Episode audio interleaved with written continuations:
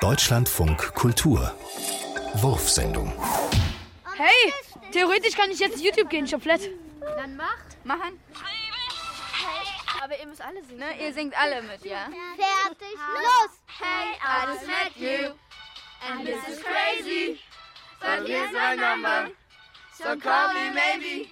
And all the other boys try to change me. But here's my number.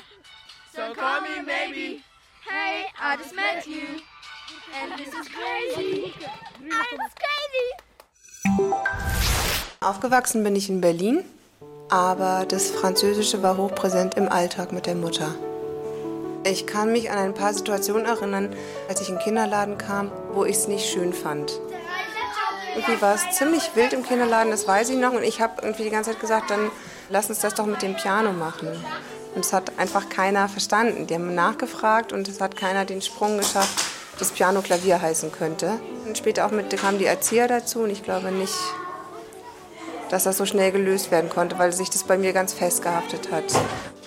Und das war der Moment dann auch, wo ich zu meiner Mutter sagte, sie soll ab jetzt mit mir höflich sprechen. Und höflich hieß Deutsch.